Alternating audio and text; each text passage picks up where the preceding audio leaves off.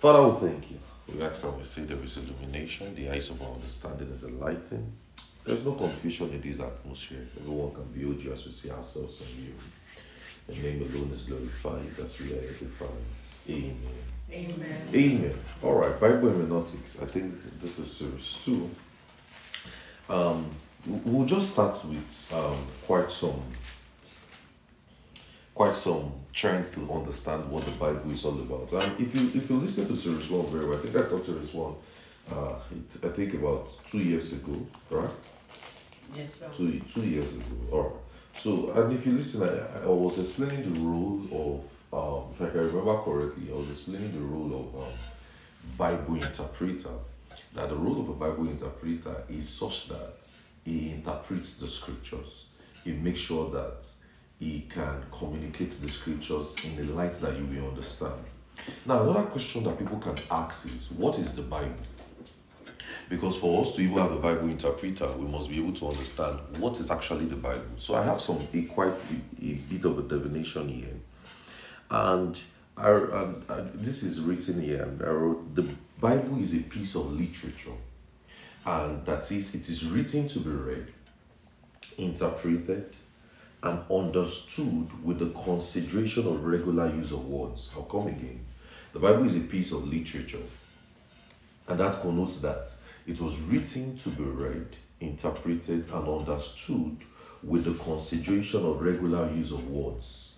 So that would mean that an aim to understand the Bible, if you if you want to understand the Bible, you must understand what is written in the Bible, and it has to be followed through like a clear perspective of the words that is applied. So now it means that you must see this Bible as a piece of literature in such that um, a lot of people have mystified this book. A lot of people have seen the Bible as um, a book of ah, just let me open it. Do if I will tell you um, if the word of God falls down, Satan. What, what's that? What's that mystery about that? Thing that say if the Bible falls down, It's a sin. it's a sin that the Bible should fall down. And why would you allow the Bible fall? Then people now brought up stories of years ago where they said the whole house burnt. I've heard that story before. The whole house burnt, then everybody only the Bible was not born. It's a lie. Ah, how come we've not seen that Bible that has not burnt? Or at least let them snap it for us. Go and try it. Go and put fire in this thing. Maybe it will not burn. Just go just go to the your, your gas cooker when you get home in the night and just put it close. Maybe you will not see flames. So a lot of people have mystified the Bible to make sure that ah this thing cannot burn. Nothing can happen to the Bible. Even if it fall inside the water, or not, it will never go. It will not even. Uh, uh, it will not go soggy. You know, like what what they say. How, how do they say that that word? It will not go. The Bible will not get wet. You know, so everybody just mystified this Bible. Especially, and this is our, our I- would say, I won't say everybody. I would say Pentecostals most especially, and because we Pentecostals, we I I think we, very soon we're gonna we're gonna explain what this Pentecostalism is all about, and we're gonna explain it and look at where to divide the line and all of those things. But so now we've, we've taken this Bible as such that we cannot even, uh, when growing up, your parents will tell you, uh, and, and I'm speaking, I think, for Pentecostals, charismatic people, especially people with no dominational background. Uh, I don't know much about the other points because I didn't grow up with the other parts. So now, and so you, you they take this Bible as such that, in fact, I remember when I was much younger, I think I, I my Bible was missing or it was lost or something, and my mother was like, "You allowed the Bible to lose," something like that, and I was like, "Ah, it's just, it's not just, it's not just. Why is it?" Just? I was like, "Okay, it's not a problem." So now we've taken it that way, such that when we want to talk, especially when we want to argue theology or talk about it, don't let me use the word argue. When we want to talk about theology, this is like a mystifying thing. When you start talking about the Bible, people are mystifying it for you. People are making it making you see that ah, what are you saying? what what what are you not saying? So now, the Bible is a piece of literature, such that what what is written, such that what is written has to be read. You have to read it like how you would have read, read your chemistry textbook and seek to understand it. Are you getting what I'm saying? You read it how you wanted to read your physics textbook, how you wanted to read. Um, I'm somebody. I'm a student of history. Let me use that. For, let me use that word. In fact, this morning I was still studying. If, if, if you check the daily hours of this morning, I kept sending things into the group chat and all of those things. I was reading certain thing. I was reading about um, this guy, um, um, John Wesley, and the Calvinism theology, and uh, and uh, the and this guy Whitefield, John Whitefield, and all of those things. I found out that those guys were were good friends in the early eighties. I was just reading what happened and how so they had some issues and the friendship divided. So now look at this is something I found out with that story. They kind of have some issues, and the issues, these two guys have some issues, and that friendship is like saying, um, two of you here right now, you are good friends now. Let's say both of you are in this church, you believe the same thing before, but because you both now have a problem, you now decided to stay with a doctrine so much, and this one has already traveled. So, in your let's say, favor and Yade now. So, favor you are in Rochester, and favor because you people are good friends. You now started teaching something of what he's saying and telling people that what he's saying because you have problem. What he's saying is a wrong thing. That okay, what she what and both of you believe the same thing though, but you now started creating a slant from tho- those things and saying, okay, let, us just use a, a vague example and say Jesus is God or Jesus is the Son of God. So you now say, you, know, there's this theology flying around saying Jesus is not the real, he's not the only Son of God, all of those things, and you're, and you're wondering, uh, will you now say Jesus is not the Son of God anymore? Jesus is still the Son of God. But now let's just bring it to an example form. So you are now saying Jesus is not really the Son of God. But both of you believe that Jesus is the Son of God before. But because you have problem with with Inyade now, Inyade now traveled to America, um, other states to go and preach, and because people could not reach. So by the time Inyade should come back, Inyade now found out that a lot of the disciples that she has raised, people that have um, followed and believed in her before, when she was still here in Rochester, now started attacking the doctrine, like saying, ah, they even started attacking you are a false person, this and that, and that. They now started following you. And that was how a sect was created. And that's how today there is that. Um, um, I I found out, and the, the beauty about those things is both of them now resolved their issues. Until today, there is still that faction of the Calvinism theology, and I can't I can't remember. I, I'm going to check it again, maybe after this section to tell you, and one other doctrine. Until today, there is that faction just because of two guys who did not resolve their issue. And now they now settle the issues, but the two people could not merge.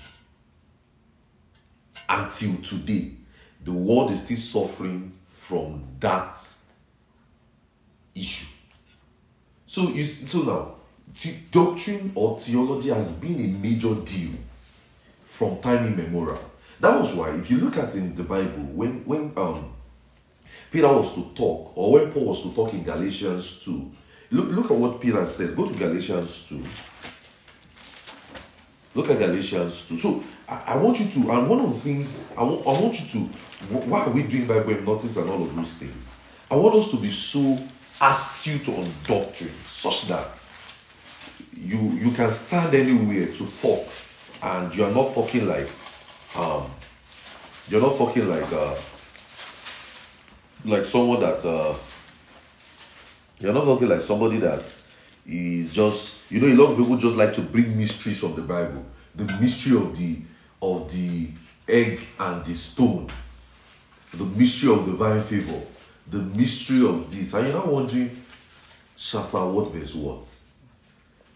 And the problem of bible study has been that a lot of people have not studied the bible contextually They pick the Bible because they want to get a rhema. That thing called rhema. Uh, let this thing speak to you. So they will now twist things, twist things, twist things till the now shall bring out something. Now say, hmm, deep. And what's the deep thing? The egg and the stone. How God did something with the stone. And you know, that's how people brought up a theology and said, because David picked five stones to stone Goliath, that five stones speak of Jesus. J E S U S. Then I said, that is Jesus in the flesh. How is that a mystery? Then I said, that is also grace. G R A C E. That that is only grace that can use to defeat this. You're now wondering, deep. Wow, I never saw it that way. What meanwhile, Jesus in the Hebrew is Yeshua. Now, Yeshua, Yeshua, and if you if you read the Old Testament very well, the Old Testament is written in the Hebrew. So if I thought he wants to be, so count Yeshua, Y E S U H A, that's sis. So how is that going to be? a- are you getting the problem of people now? The Hebrew word for Jesus is Joshua, J O U S H U A. Joshua, Yeshua, that's the Hebrew word for Jesus. So it is when it is taken into the Greek, we will get that word Jesus. Are you getting what I'm saying? So they readily didn't really call Jesus, uh, they called him Jesus, but they would have also called him Yeshua, J- um, Joshua, and all of those names in those times. Are you getting what I'm saying? But you, you know, because today now, everything we are just reading is English. Oh, especially King James, thou my beloved. Why didst thou? So everybody already, everybody have crafted English to be why didst thou. So if your own Bible does not have why didst thou, it's not looking like a Bible. Or verily, verily, I say unto thee, thou shalt be this. And now that's I, I did a study many years ago in school on I, I took a class. I don't know if they're offering that class again. That was an IEP That they, they they took some I don't know why. It's like immediately after the semester that they finished taking that class, they will not offer it again. But they offered a lot of interesting. In fact, I had to tell Tumishi to send me a syllabus as because I found out that she was taking one um American uh, American religion course or something like that. I said her to send me a textbook. So she sent it to me and I had to glue through it. And those things they said was soundly theological. I had to go through the textbooks. So I took a King James class, right? And I learned how the Bible was really written. I had to learn the word, their era, what was going on in that word, why it came out this way. It was not readily King James that wrote this. It was because it was written in his era. That also, and that era was a very tyrannical era. That was why it was now called King James. They have to submit it as his lordship. I don't know get what it's just like saying the mayor of this city now should be very uh or let's say the president of this country now should be very uh uh um tyrannical or everything. So anything that is coming out under this administration now will be called by um, Joe Biden Joe Biden translation. I don't know if you get what I'm saying. That was exactly what happened. So we had to study the era and look at what was happening in the early 80s and all of those things. In fact, they did a detailed study of the printing press. If that class was very tasking because we kept writing exam. When we write the exam, the exam looked like mystery. Like you just enter the class like this, you don't be looking at the teacher like, what are you saying? You are reading the book, what does this one say? You are reading and that class looked like I wonder I skate through that class. I don't know if I even skate through it fully. I'm gonna check if I really passed the class. Because that class was so tough. I won't lie to you. It was so tough. I was just there because I wanted to learn what happened in King James, but when I got to the class, it didn't look like what was going on with King James that I was learning. I get it. So, so we, we must learn not to mystify the Bible. If you want to get a proper understanding, one first thing you must understand is drop your mysteries. Are you getting what I'm saying, guys? Are you getting what I'm saying? Drop your mysteries. So the Bible is a piece of what? Literature. Such that it was written to be read. So they wrote this book so that we can read it. It was written to be interpreted. And I told you, I explained that to you in Bible hermeneutics. Every Bible preacher is an interpreter. Even those people who told you, even those people who told you five stones means grace, Joshua, they are interpreting something.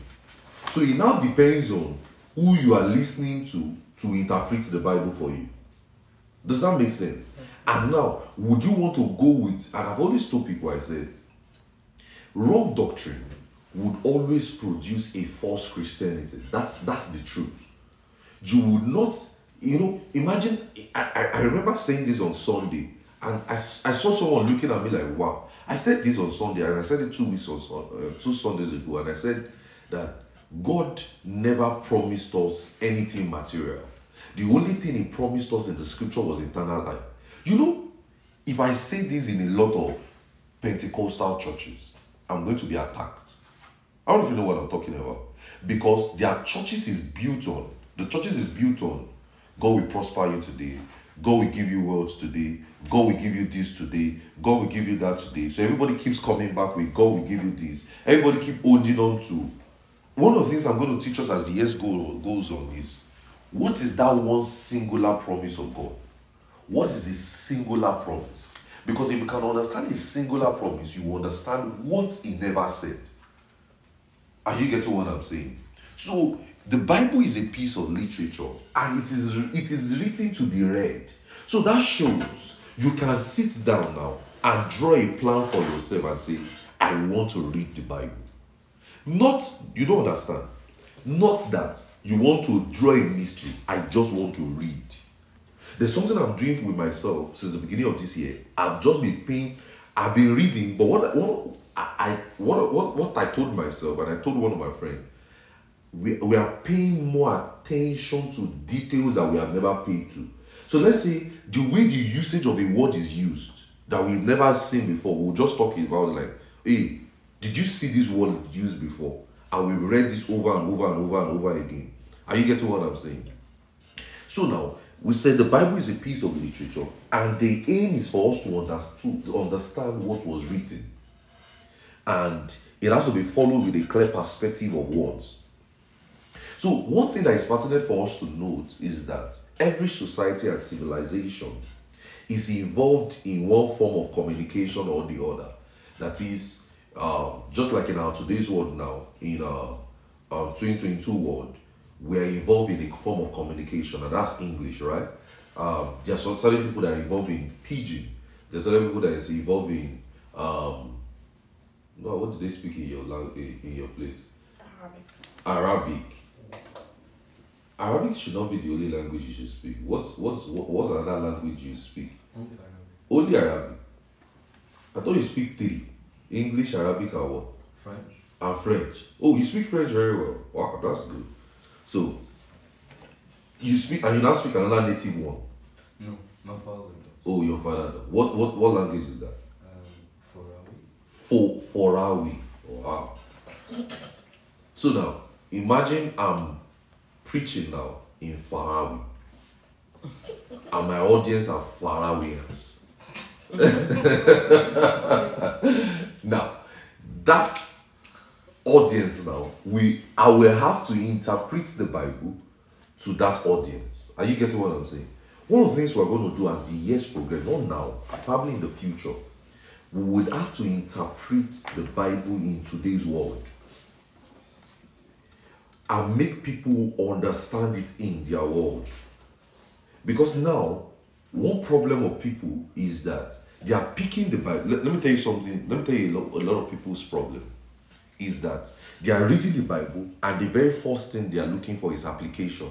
How to apply it, how to apply it in 2022, how to apply it in my life. So you see even preachers telling you, pick a scripture, look at how it's going to apply to your life. This and that and that and that, and you're not wondering. So when you want to read the Bible, you are looking for an Abraham to Sarah. And Abraham staggered not at the promise of God. What is that promise? You, you are thinking a child. But if you now read the motive of scriptures telling you that child simply means that somebody that will fulfill the purpose or the, the, the best motive of the scripture is that a man that will fulfill the purpose of God.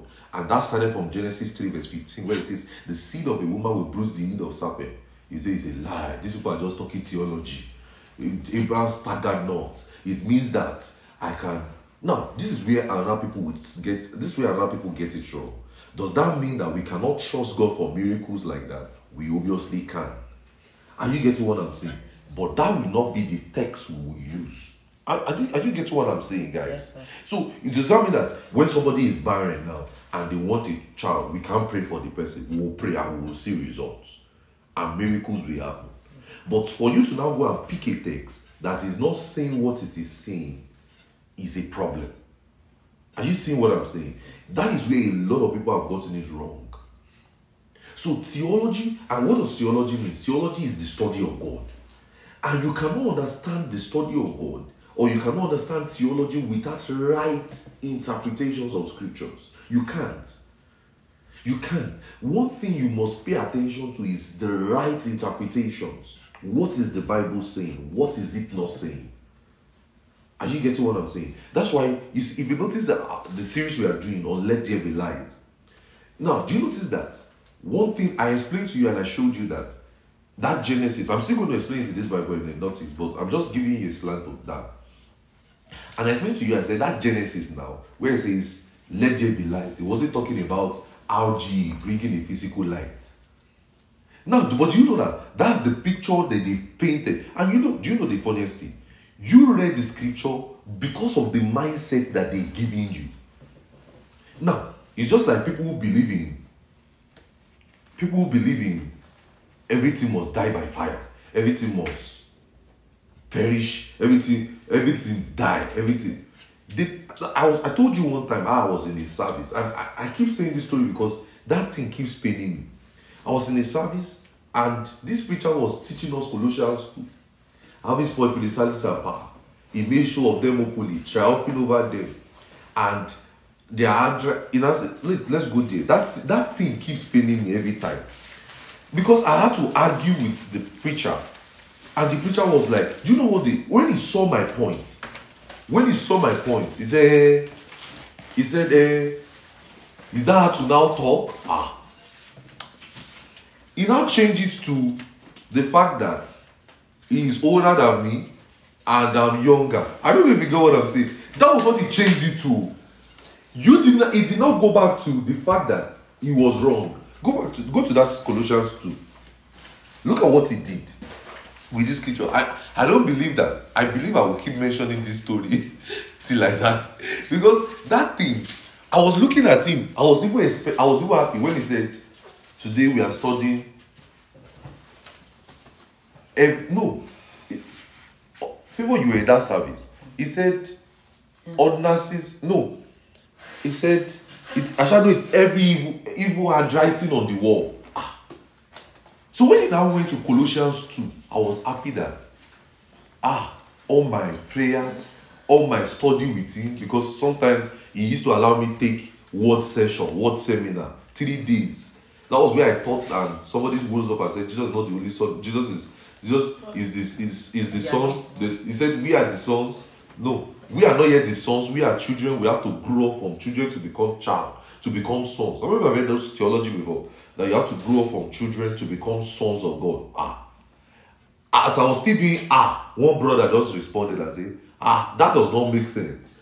That's how God saved me in that service that day. Because if because that woman has mouth, you know those kind of people in services where you preach and those ones, if those ones can talk, just know that you are finished in that service. so that one have mouth a bit. So ah, in me, me, I was still doing ah. That's how brother just say, ah, this does not make sense what you said that. How, how do you give birth to a child and your child will just become will first be a child and now grow up to become your son later? Ah, I just say thank God. thank you God. Thank you God. Thank God that I was saved from this one. So that's how she she argued though. And that, you know that's the problem with religion. She argued. And that's because our favorite man of God has said that. So she's not ready to believe the fact that this is what the scripture says. I don't know if you get what I'm saying. And many of us have those knocked in our heads. I'm not saying it's a wrong thing to do, but those are what we have been, that's the picture we have been painted with, and that has affected our theology. That has affected the way we see scriptures. Are you, are you, I- I think I'm teaching you, I'm teaching you what I was going to be teaching you in Bible Evidence three. Dangers of wrong, one of the things I'm going to teach you in Bible Evidence three. Dangers of wrong interpreting of text. I think that's one of the things I'm going to teach you, but not maybe not now. So this man went to this text, Colossians 2. It says, blotting 2 verse 14. Blotting out the handwritings of the ordinances that was against us, which was contrary to us, and laying it out on the way, it to his cross. Now, guys, he said nailing it to his cross. So he didn't say laying it. When he said laying it on the cross, what comes to your mind readily? Can somebody tell me? Uh, when Jesus died. when Jesus died, right? huh, My my brother, guy, you know, this text is that simple. It says, blotting out the handwritings that was written against. Us." That is, there was something that was against us, obviously, right?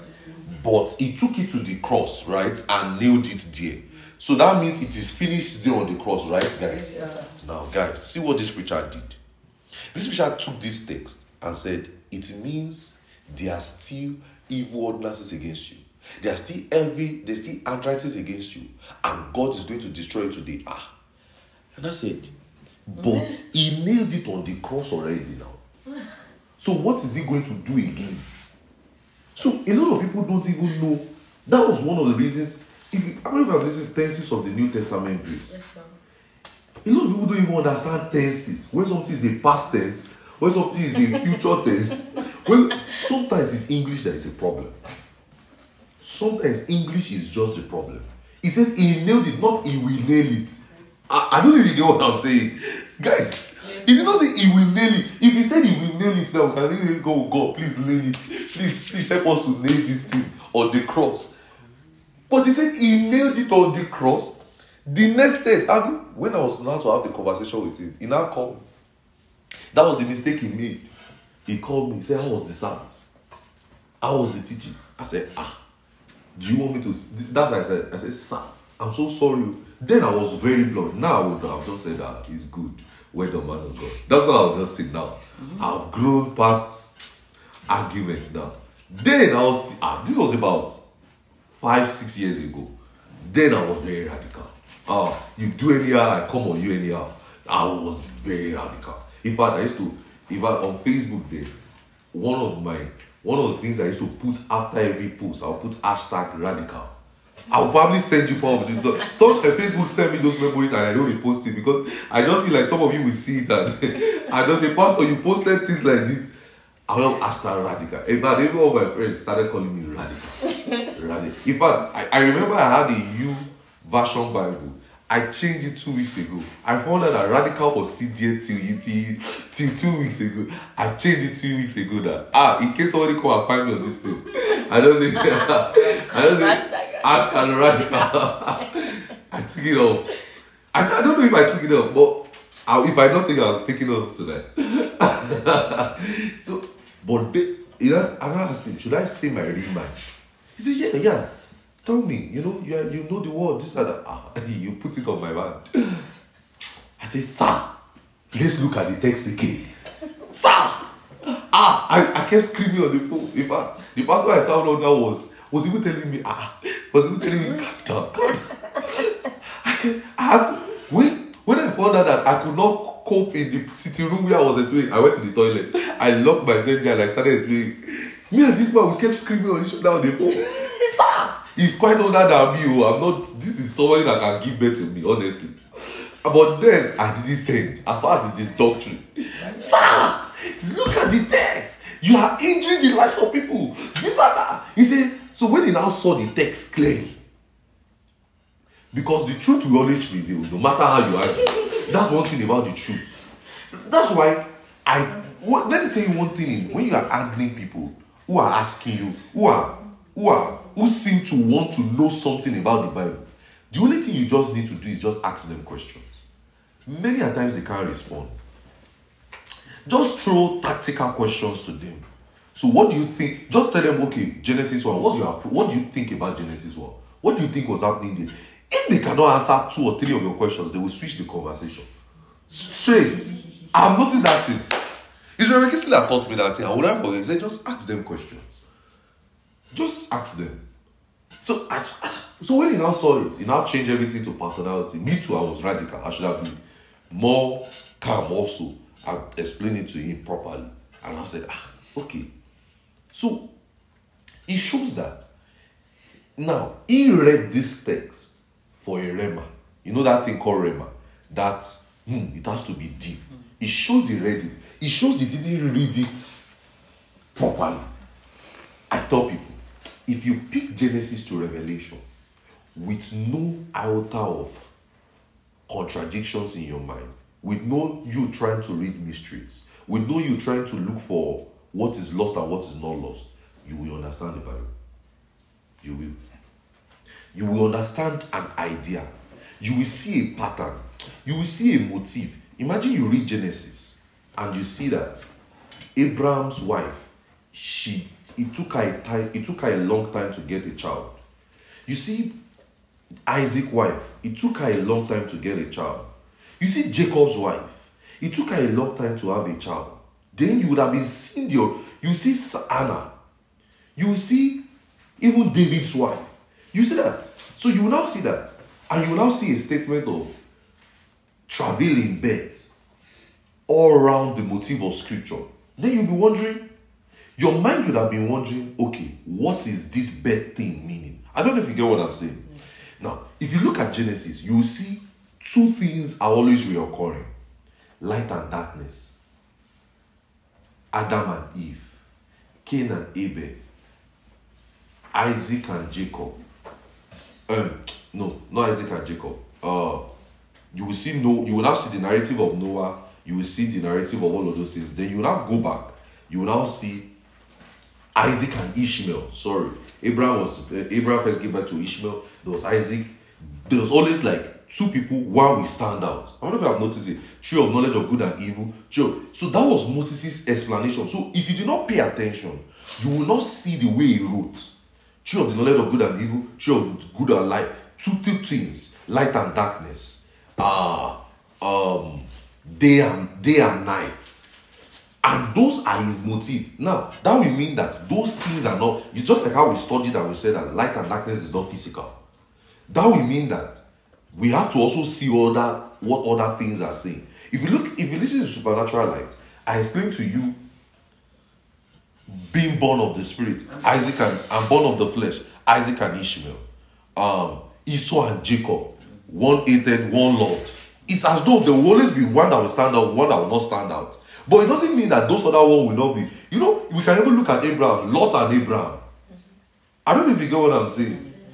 Cain and Abel, uh, um, eh, Ephraim and Manasseh, Joseph's children, the 12 brothers, the 11, the Joseph and the 12 brothers. Are you seeing those na- narrative? You now see, you now see in Exodus again, Moses and Pharaoh, Aaron and Moses. You see David and Goliath. You keep seeing those two, two, two narrative. Jesus and the devil. Jesus and John the Baptist. Are you getting what I'm saying? You keep seeing those two narratives in the scriptures. So that will mean that it's a motive. You keep seeing three days, three days, after three days, after three days. Yeah, you saw? You Peter and John. Oh, Peter and Judas. you keep seeing those those narratives. You keep seeing after 40 days. After 40 days in scripture, there is a narrative of those things. So, but that will mean that it's like saying if you read chapter one now of your physics textbook and you see, I'm not good in physics, I've always told you the story of years ago how my physics teacher, Mr. Ekong, I, I will keep mentioning his name till one day we listening to this. Amen. You just come around, let's say see, we sit down at the back, just say, you, you, you, stand up, solve this. Ah, so what? And you know, so this is always different from Example. example. That was when I told myself, I can't be a science, I can't go to science class. God forbid. So now, if I can still remember physics, if they tell you light, I think you used to calculate light over. Light prism. No, you, you, you are chemistry. You are physics. You like physics. We all did physics. As long as you're a science, the speed of light. Speed over light is called velocity, something like that. I don't know. I, I don't know. Yeah. I- Wave, something like that. Do you even know Now, so that would mean that if you look, if you, ah, I don't know it too, please, ah, because, so that would mean that if in chapter one now, if in chapter one you see speed is equal to light, speed over light is equal to velocity. I'm just giving an example. I'm not saying it's right though. Eh, that would mean that if you read chapter 2 and they say velocity, what will come to your mind? Speed over light, right? Right, sir. So that will mean you will keep looking at the motif. The writer would have expected that you have read chapter 1 for you to understand what that velocity means in chapter 2, right? If they now say, if they now say velocity square, the equation is equal to velocity square in chapter 4. It will mean that you have to have seen speed over light is equal to velocity and all of those things. How the mathematics are, I don't know how that situation. You, and you would have do, you would have done this. You were, you were trying. You would have been calculating. wrong. The one that I hated the most is further math. I thank God that I'm delivered from those devils internally. You know, doing calculus, you know, pressing cosine minus tan over this is equal to tan squared is equal to sine this. And so, So Katsua. so, so cat- you know, doing is equal to this. And, and some people know how to do it. They'll not show you, show you're working. Me that will have cram answer, they'll not say, show you're working. Divide here. Divide the s is equal to this over that. God forbid. I remove that thing. I tell see if, if there was anything I was happy that I finished in secondary school, that I was never going. In fact, when I was to enter college and they told me I had to take maths class, I argued with my advisor. I'm not joking. And they say you have to take two maths classes. And me and my advisor we argued. I said it's not possible. Why should I go back to the devils that have I have left in secondary school? I said, can't I just collect my can't I use my high school transcript to just walk this? He said, no, it's it's not it's not uh, you know you, yours is a yours is a transfer, so it's the ah. So as I was in the masters, I was looking at my math teacher just solve all the equation, and the math teacher it was algebra, algebra 101. The, the I had to go from the small one because I don't know it. So I had to go back to from the scratch. So now the man now expected us to have know certain things because we have done high school. Me, well, in high school, I don't know how I even passed my WAEC. I don't know. I still don't understand. I don't even know if I even passed the maths in WAEC. I don't know. I shall know that I passed. I shall know that JAMB did not jam me too. Some of you that did not grow up in Nigeria, sorry. I grew up where we had to write JAMB. Just like our own JAMB was like SAT? WAEC, NECO. And all of those things. So all those exams did not exam me. I examined them. Glory to God. Glory to God. So the last, so the man will just be writing on the board, solving the equation, and it's like all the shock is to walk loudly when they are writing. How many- Yeah, yeah. And why does the shock sound that way, especially in math class? So when you ask me, to- you're scared they will call you. I'm a math teacher. The next thing is was they get to the equation, they'll just look. Um, they just look around. Look around and look around, look around. Benson, stand up. No, I'm talking about secondary school. Benson, stand up. That's all. I'll just I'll not be stuck there, I'll not be looking. they just be eh, Jura, stand up. they don't mention our names like that. Now, I don't know why. So, but that will mean that the algebra teacher now will expect that you have known 2 plus 2 is equal to 4 in high school. Are you seeing it? That is exactly how the Bible is. So now, the writers already expected that you would have seen the light now. So, you know, when I was teaching you, um, um, if you have listened to our series on Let There Be Light now, when I was teaching you that light is not physical now, the writer in Ephesians, when he starts saying, You walk not as, you walk as children of light, not as that, they expected that you have read what? Genesis. That is it. Are you seeing it, guys? That is how the Bible is. That is exactly how the Bible is. So it's a piece of literature that you have to read to understand. Stop. So one thing about reading the Bible is drop your mysteries. Are you getting what I'm saying? Drop those who's trying to get a rhema. Read it to understand it. Does that make sense? So now, so and I said um communications comprise of the use of words. One of the things we're going to study is how did Moses write?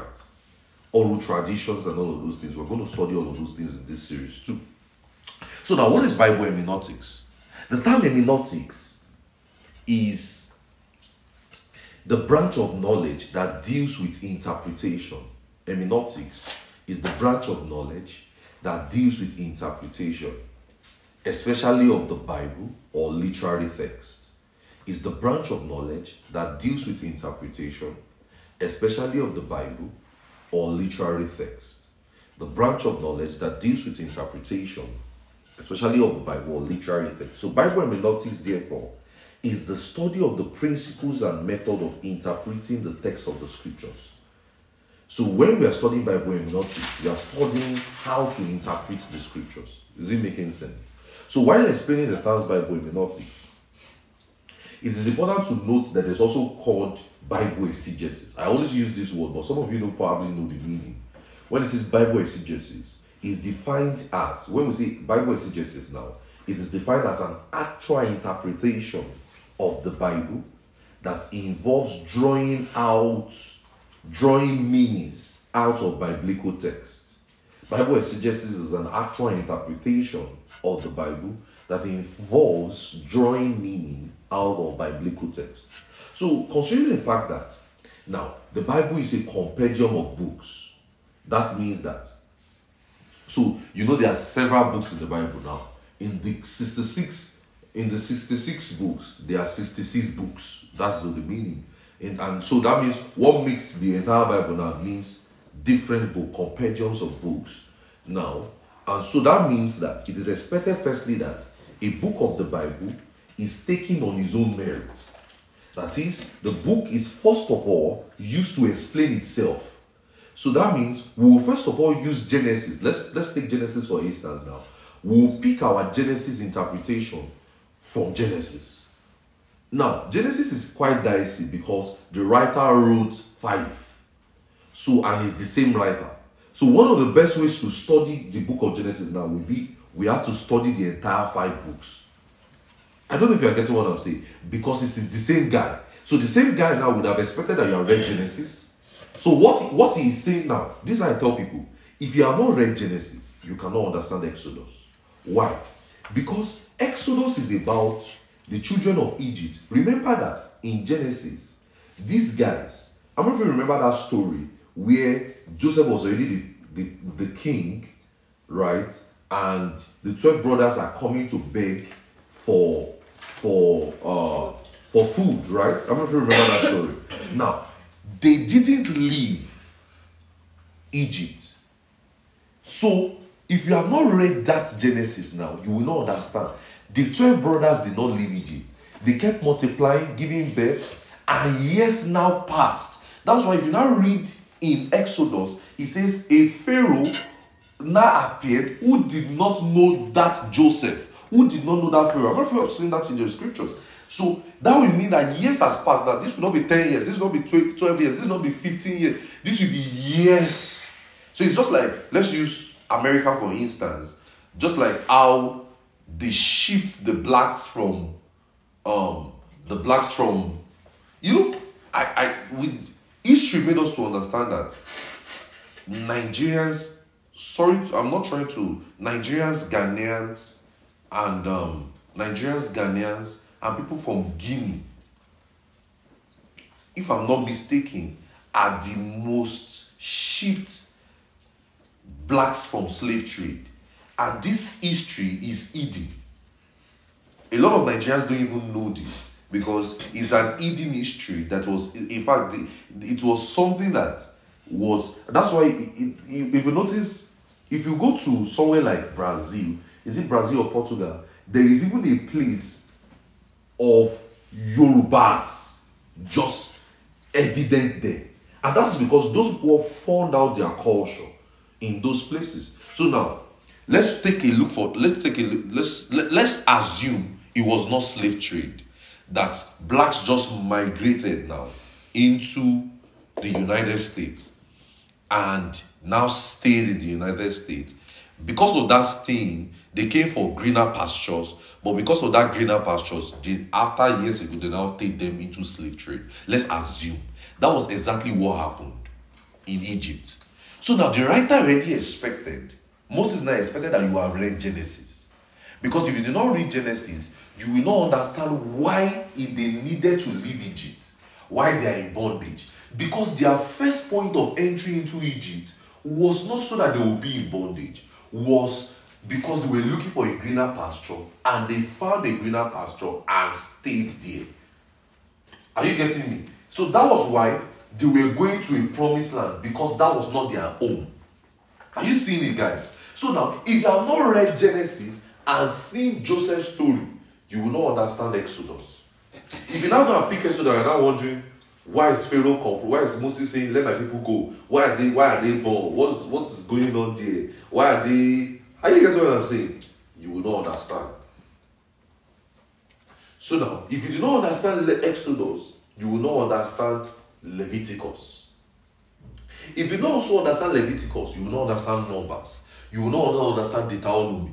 If you now go and pick the Bible from Joshua and it, now, this book of the law shall not depart out of my mouth, but that shall meditate on it day day and night. You will not understand where Joshua is coming from. Are you seeing how the Bible is written? Now, the writers would have expected that you have read the first five books before you get to Joshua. Now, if you did not read Joshua now, you will not also understand who Gideon is in Judges. Because Joshua, Gideon walked with Joshua. Are you seeing it now? And that is the precedence. So now, if you have not read First Kings, Second Kings, First Samuel, Second Samuel, you will not know who David is. But if you are just reading Chronicles and just say David this, this, that, and that, you will not know where he's coming from. If you just go and pick Psalms and you just see somebody writing, eh, this is the Psalm of the Lord, this that, and that. But you have to have read First Samuel, Second Samuel, to have understood that there was a guy called David. Are you seeing it, guys? Now, so the writers expected. So are you seeing that the Bible arrangement is not mistaken? Guys, are you seeing it? Are you seeing it now? It's just like the New Testament. Let's look at the New Testament for instance. History made us to understand that the first book to be written in the New Testament is First Thessalonians. So that will mean that Matthew has not been written before Paul wrote. Matthew has not wrote anything yet before Paul wrote his First Thessalonians. The first New Testament book to be written according to history is First Thessalonians. So, but you now you think it is Matthew. No, it is not. They arranged it in such a way that if you have not read Matthew, if you have not read Mark, if you have not read Luke, if you have not read John, imagine you just go and start from Acts and you just start seeing the day of Pentecost. And he appeared unto them, clothed with us as a fire. Imagine that's what is in the book. That's what is the New Testament just started with Romans 1. Now Paul. You wondering where did Paul come from? You have to have read Acts to understand Romans. Are you seeing it? Guys, Yes, are you seeing it now? Because if you did not read Acts 9 to see Paul's conversion and see his story, how he did ministry and all of those things, that was why they now started with I Paul in Romans 1. Are you seeing it now? So it will now be safer to read the letters. Now, if you have not read the book of Acts and seen how he traveled from one church to another, the, the his missionary journey, when, I- when I was doing CRK in primary school, they used to teach us. It's now that I understood the scripture that I understood that they were teaching us CRK. Paul's first missionary. I remember we took those classes when you were much younger. Paul's first missionary, Paul's second missionary journey, Paul third missionary journey. What happened? is road to Lystra. They even give us map when we were in secondary school. We kept marking out the map. Now the map makes sense. but then I was just everything looked like mystery to me. I shall want to pass my exam. That was that was how I was reading it. now, so if you have not read Acts, Romans, Acts, sorry, you will not understand why he wrote to Romans. You will not understand why he wrote to Ephesus. You have to have read Act 20 to see those guys, Act 19, Act 20, to see those guys that they first preached to.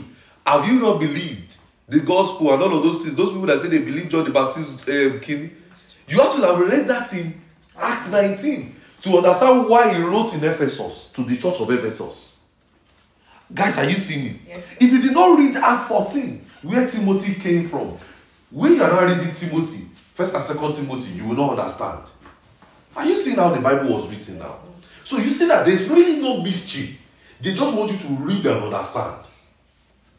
Guys, are you seeing it? Yes, sir. All you do, all that does so all those mystery of these that people are picking out the mystery of the stone that killed Goliath, the mystery of this, it just needs to be explained. So it so all that needs to happen is that people just need to pick the Bible and read it. That's why I started this series and said the Bible is a piece of literature. Does it is it making sense now? Is it you just have to read it. And that's just the problem of people. A lot of people don't read the Bible. There's a lot of lazy Christians. They don't read the Bible.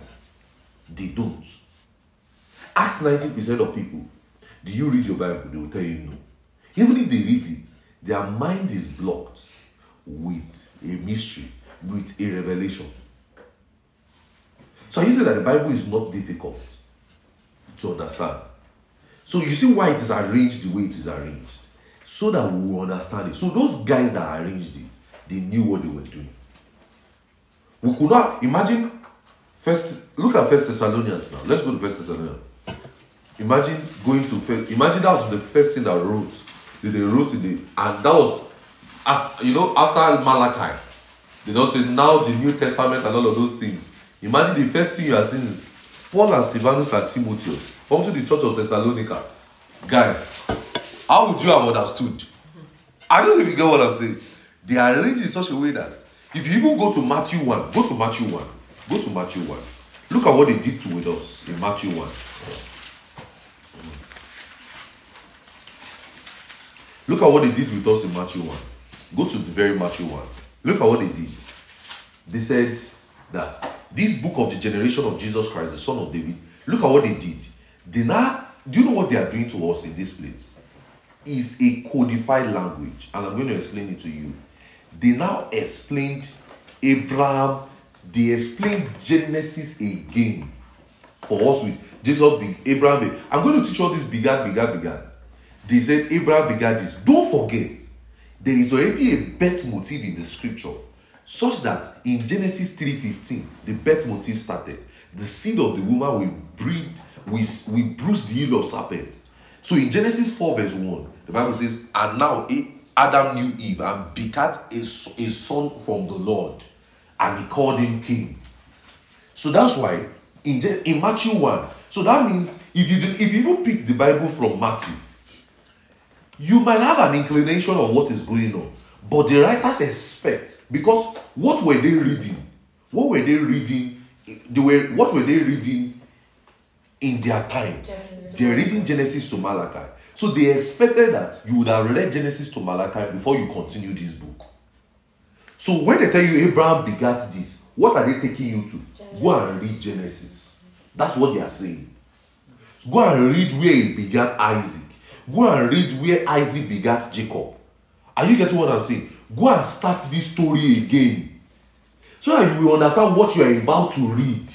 Guys, are you getting what I'm saying? That's why you will notice, how many of you notice that the birth of Jesus was synonymous to the birth of Moses? The same tyrannical era where the Herod was killing the male child was the same thing that happened during Moses when they said they should kill all the male child child too. Have you noticed? So there's already that motive in scripture now. So when they say somebody begat Moses and all of those things, you are expected to go back again. Are you seeing it now? And go and read it. But look at what they now did. Look at in verse 16. They now ended this somewhere. Because this, which seed of the woman will bruise the serpent? Jesus is going to do it. So others were just, I won't say type and shadow, I won't say it. Others were just men who will fulfill God's promise also. But the main person who will do it was Christ. So the major seed of the woman who will bruise the head of the serpent from Genesis 3:15 that God said will happen. That promise is now being fulfilled in verse 16, where it now says, And Jacob begat Joseph, the husband of Mary, whom was born Jesus, who is called Christ. And now says, All the generation of Abraham, then I give us that. Look at what the now says in verse 18. Now the birth of Jesus was on this wise. When the Mary was espoused to Joseph, and then they now started this story. So, but look at what they did with, chap- with verse 1 to verse um, 17. They wanted us to go and read Genesis to Malachi again. So it's expected that before you even pick the New Testament, what should have happened? You should have had a well proper understanding of what? Genesis to Malachi. Is it making sense, guys? So now, if you now want to now read, you now start Jesus' story. You will now start reading Herod, John the Baptist. Because imagine you just see Jesus appear from nowhere. How was he born? Are you getting what I'm saying? You just see I Paul, Paul and Theo, um, Silvanus, this and that, that, that, that. You will not even have understood how the church began. Are you seeing it, guys? Yes. Are, is it making sense? Yes, sir. You see that Bible is easy now. That is the Bible.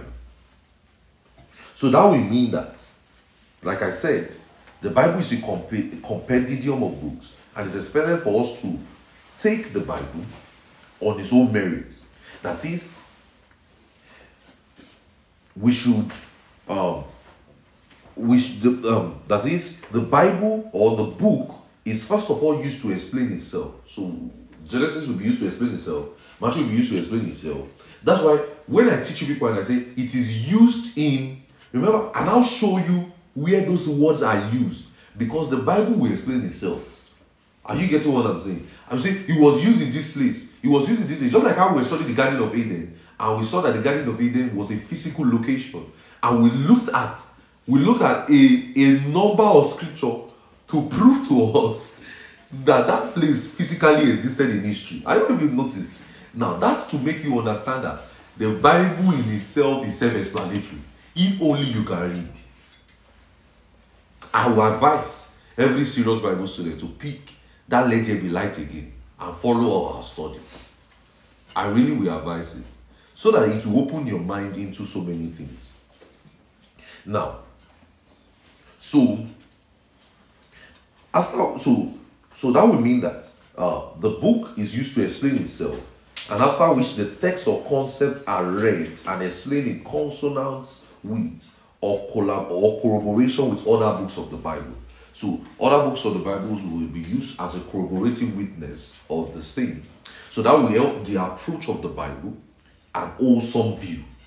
So that's why I, I detest people that I don't like it when people are when people that are supposed to know when you are talking Bible with someone and they are quoting something else. Can't we just stay with this and stay and stay and stick? You are showing me one movie you watch. One what is what's that? You are who, who are you? He said so in that movie they explain you are who is doing movie. Let's stay with the 66 books. We have the 66 books to finish. And, that, and this is what I tell people. You have not even understood the 66 books. You are still looking for the one that is lost. You are not going to be found. oh. you, you will keep being lost. You are saying, but the lost book, do you even understand the 66 yet? Do you even understand how the 66 was used? You are saying, but the lost book, the lost book, what, what's your business with the lost book? Have you even, the one that is found, do you even understand it? Are you getting what I'm saying? We're going to get to that um, to that lost book thing in this Bible hermeneutics. Maybe not this series, but we'll get there. So Bible exegesis is vital for us to consider the language of this day. So why do we exegete the scriptures? We exegete the scriptures because it makes us understand the language of today. Don't forget, when they were writing the scriptures, they were not writing it in our today's world. We were not the first audience of the Bible. It's just like when Paul was writing to the church of Ephesus, he was not writing to Supernatural Community Church. Are you getting what I'm saying? Yes. He was writing to that church with their problem. And that's where a lot of people, and that's why we, this in, in, in this year, latest, in the next couple of months, we're going to approach it, um, that series I told you about on answering perplexing questions. Such like, to answer questions like, can a Christian drink? Can a Christian smoke? Is it right for a Christian to be an LGBTQ member? And how do we answer all of those things from the scripture in our today's world? I don't know if you understand me. Because it seems like a lot of us think that those things are not written. How do we now approach um, questions like smoking? There is no express scripture in the scripture in the Bible where it says don't smoke. Probably they were not smoking at that time. If they didn't have winter like we have, but they do. They, they will obviously have done sha. But you some of you be thinking, so is it right to smoke? How do we explain all of those things from the scripture? What about how do we know the dress that a man is supposed to wear and a woman is supposed not to wear? But Scotland, no one will be telling me, but Scotland people are wearing skirts. That's not how to that's not how to approach Bible. Are you getting what I'm saying? What's how to approach? So we're going to look at all of those things this year, and and I believe that's going to bless a lot of people, such that it's it's going to answer. I will keep as as any as things keep coming. Just like even the COVID, is God behind all of those things? As questions keep coming, we will keep explaining the Bible, and that's why I told you in, series one. You, let me tell you one thing you have to always go back to. You always have to still go back to series one, where I explained the role of a Bible, and I'm still going to expand on it further. Maybe not this series, maybe next series. That the role of a Bible inter- preacher, the role of a Bible preacher is that he is interpreting the scriptures to you. That's the role. So Bible exegesis, it is, uh, it is, it is, uh, so w- w- when we're explaining language, language is, so what is language? What, what is language? Now, why, why, is, why am I explaining all this concept? We're going to explain more. Why are we explaining all this concept? Don't forget, the Bible is written in language. There's a Spanish Bible. There is already a Yoruba Bible. There is French. French Bible, there's Chinese Bible. Now, do you know all those Bibles now?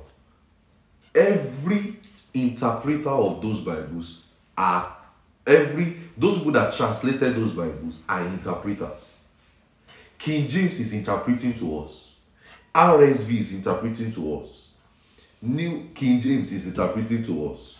Good News Version is interpreting to us. NIV is interpreting to us. The one I don't like, the Passion Translation. And a lot of Christians like it. I don't like that scripture. I don't.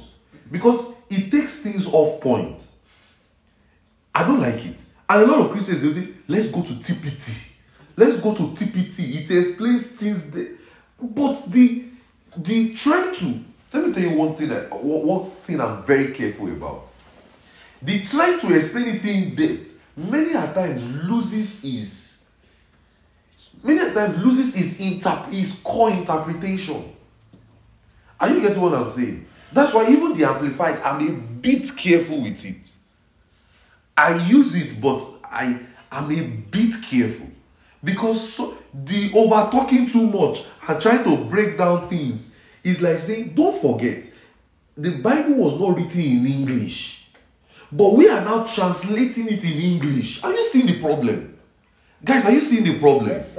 That's the problem. It wasn't written in English. So you have to go back to the originals to explain it properly. So a lot of us now, what we now do, people like sorry, sorry to sorry to talk about the, the I'm sorry, I'm not sorry actually. To talk about the, the that TPT translation now, it's like saying English has now advanced, right?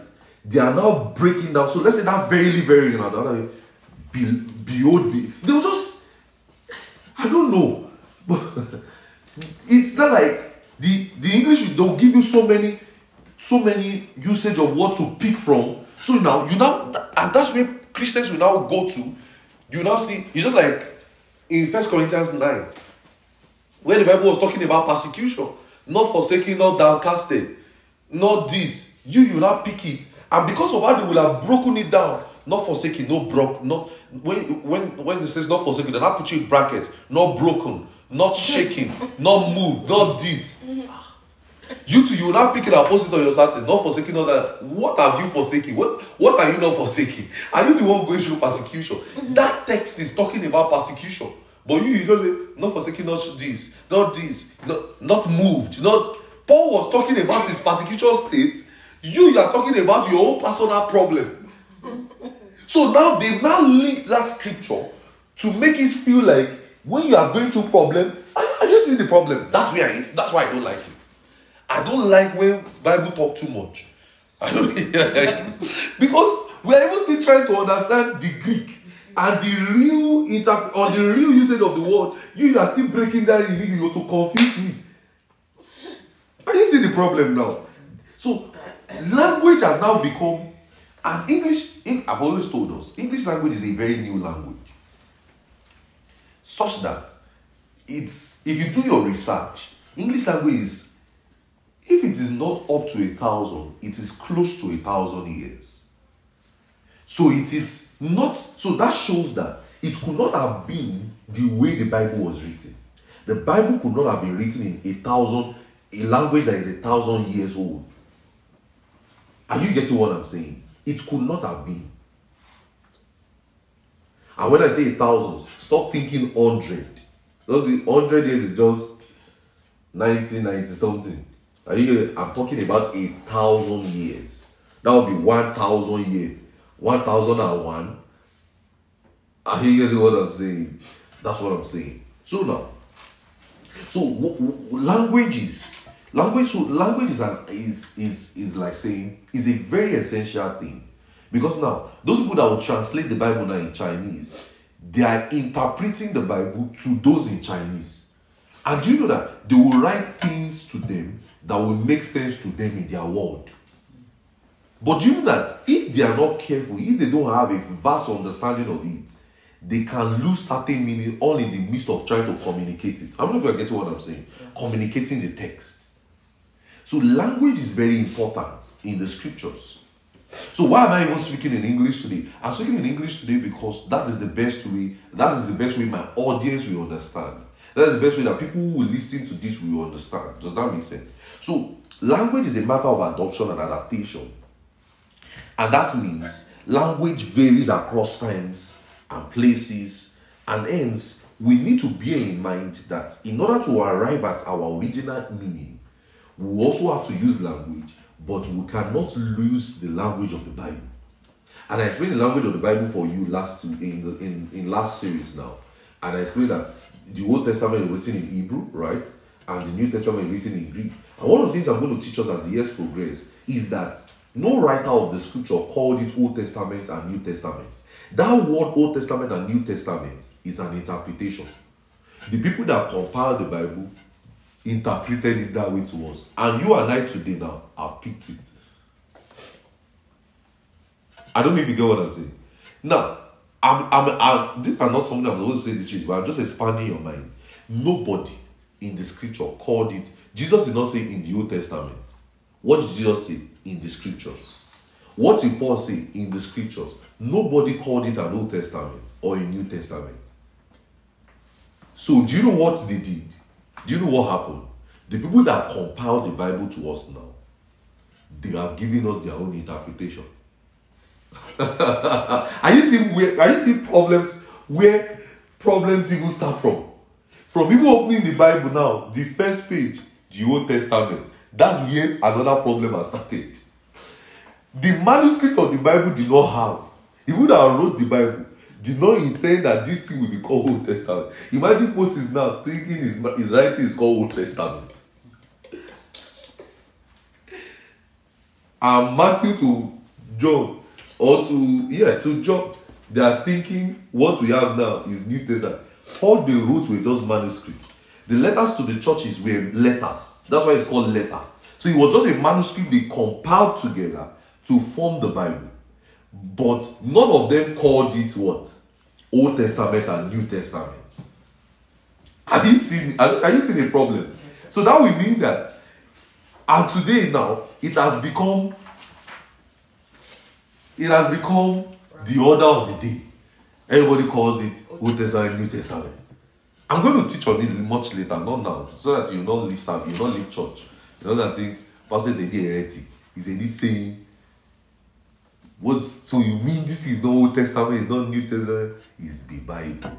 What is that? Once you even start having that mindset now, that Old Testament, New Testament, when you get to Matthew, your mind will change. Ah, now I want to read New Testament.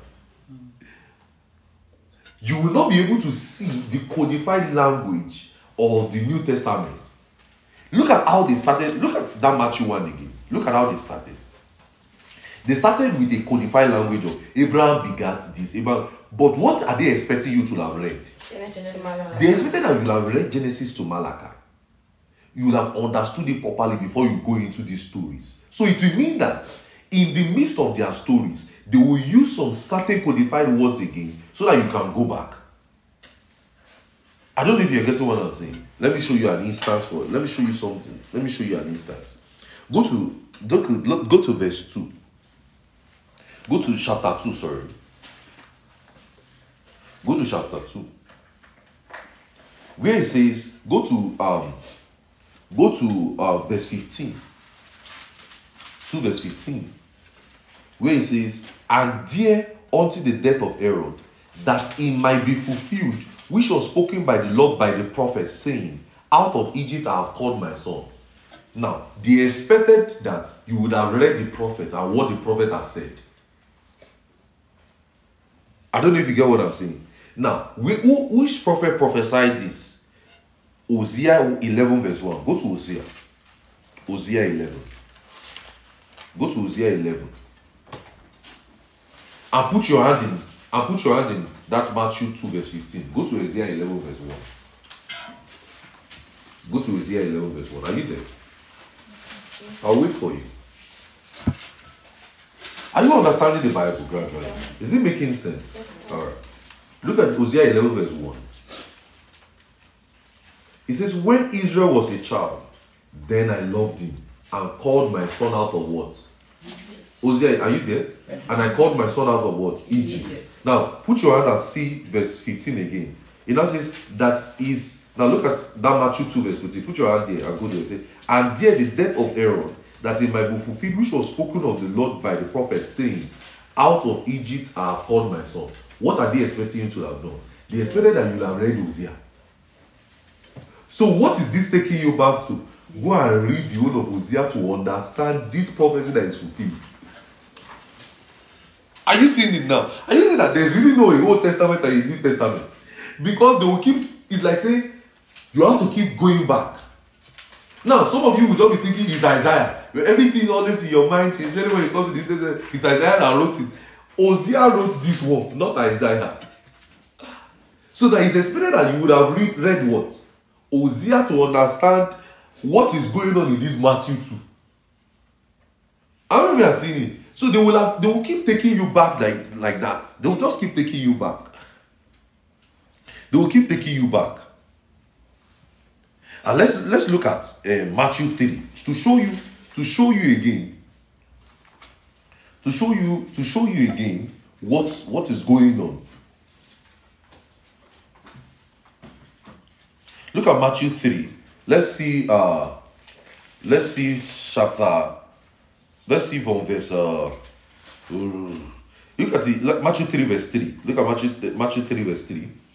He says in those days, okay, for this is he that was spoken of the prophet Isaiah, saying, The voice of the one crying in the wilderness, preaching the way of the Lord, make ye the straight path. So now, in this Matthew 3, verse 3, it's expected that you have read Isaiah. Isaiah 40, verse 3, for you to understand this. Go to Isaiah 40, verse 3 and see where it was spoken. So now, you know how they teach you, just like I gave you an example of algebra.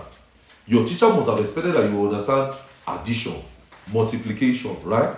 And division, equal to, and all of those things, right?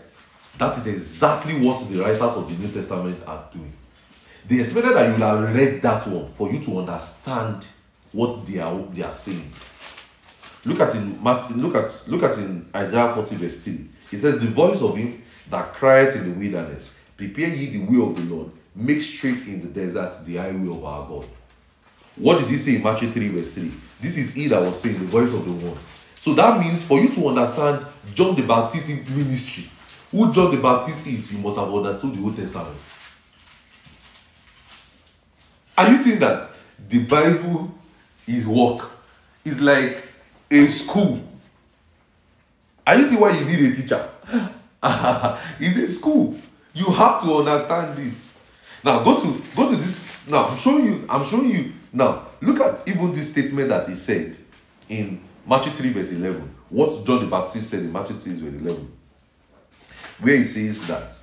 Uh, where it says in verse 11 and 12, where it says, I did baptize you with water and unto repentance, but he that cometh after me is mightier than I, whose shoes are worthy to bear. He shall baptize you with the Holy Ghost and fire, whose fan is in his hand, and he will thoroughly purge his floor and gather his wheat into the garner, but he will burn up with shaft with unquenchable fire. Now, see where that is in Malachi 4, verse 1. Malachi 4 1. Go to Malachi 4 1. Put your hands there. Go to Malachi 4 1.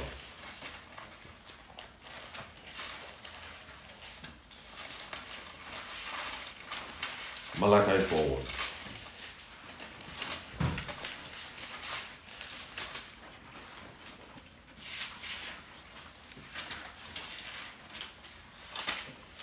Are you there? It says, For behold, the day cometh, and that shall burn as the oven, and proud, yea, you shall do wickedly and stumble, and the day cometh that shall burn up, saith the Lord of hosts, and it shall not leave, it shall not leave them, neither root nor branch.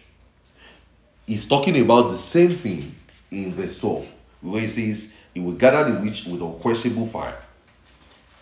So that will mean that you cannot even understand the New Testament, what we call New Testament now, without you not reading the Old Testament. I don't know if I've seen this now. I don't know if I've seen this, guys. I don't know if you, I don't know if understand it to this point. Let me see your hands. Okay, good. So, in Bible hermeneutics, I want us to take a short break. So, in Bible hermeneutics, the attention is on interpreting the Bible and that's within its content. In explaining the text together, it's vital for us to endeavor to allow the interpretation of one text. It's vital for us to endeavor not to allow, sorry, the interpretation of one text contradict that of another. So there should always be a textual flow of the interpretation of the book of the Bible. There must be a textual flow of the books of the Bible. So, in placing credence to more specific details, understanding of words, and makeup of sentences, and all of those things that are important in Bible text, we must refer to. There's something we must also refer to Bible etymology, that is the etymology of words. Now, let's let me just explain this before we take a short break. So, in Bible etymology, what can be explained and what can be examined historically. One of the things we're going to see probably today, or not, and if not today, but okay, we're going to see historical interpretation of text, how to explain the Bible historically. We're going to see it in the next session. So, in other words, interpretation of words used in the Old and New Testament of the Bible entails examining the background concepts. And I'm also going to teach you, maybe not in this series, I'm going to teach you how we can also do research and study the historical world. So let's say it's just like um in Egypt, there are certain things they use, just like I don't know if I've seen the word Urim and Turim in the scriptures. I don't know if I've seen that word in, in, in Exodus, Urim and Turim, Urim and Tumi. Okay, look at it in Act 1. Go to Act 1. Let me show you something.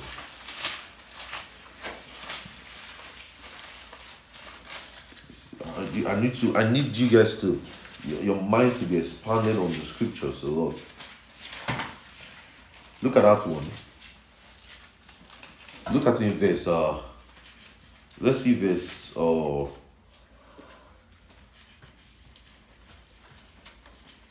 right let's see verse 20 let's see for verse uh mm, 26 look at what they did in verse 26 in Acts 126. He says, And they gave forth their lots, and the lot fell upon Matthias, and he was numbered among the eleven. They just did, they casted lots. Now, that their casting lots was a custom of their day. Not a custom of their day, but a, a, a- look at look at some look at where it was used in um, Leviticus 16, verse 8. Go to Leviticus 16, verse 8. Go to Leviticus 16, verse 8.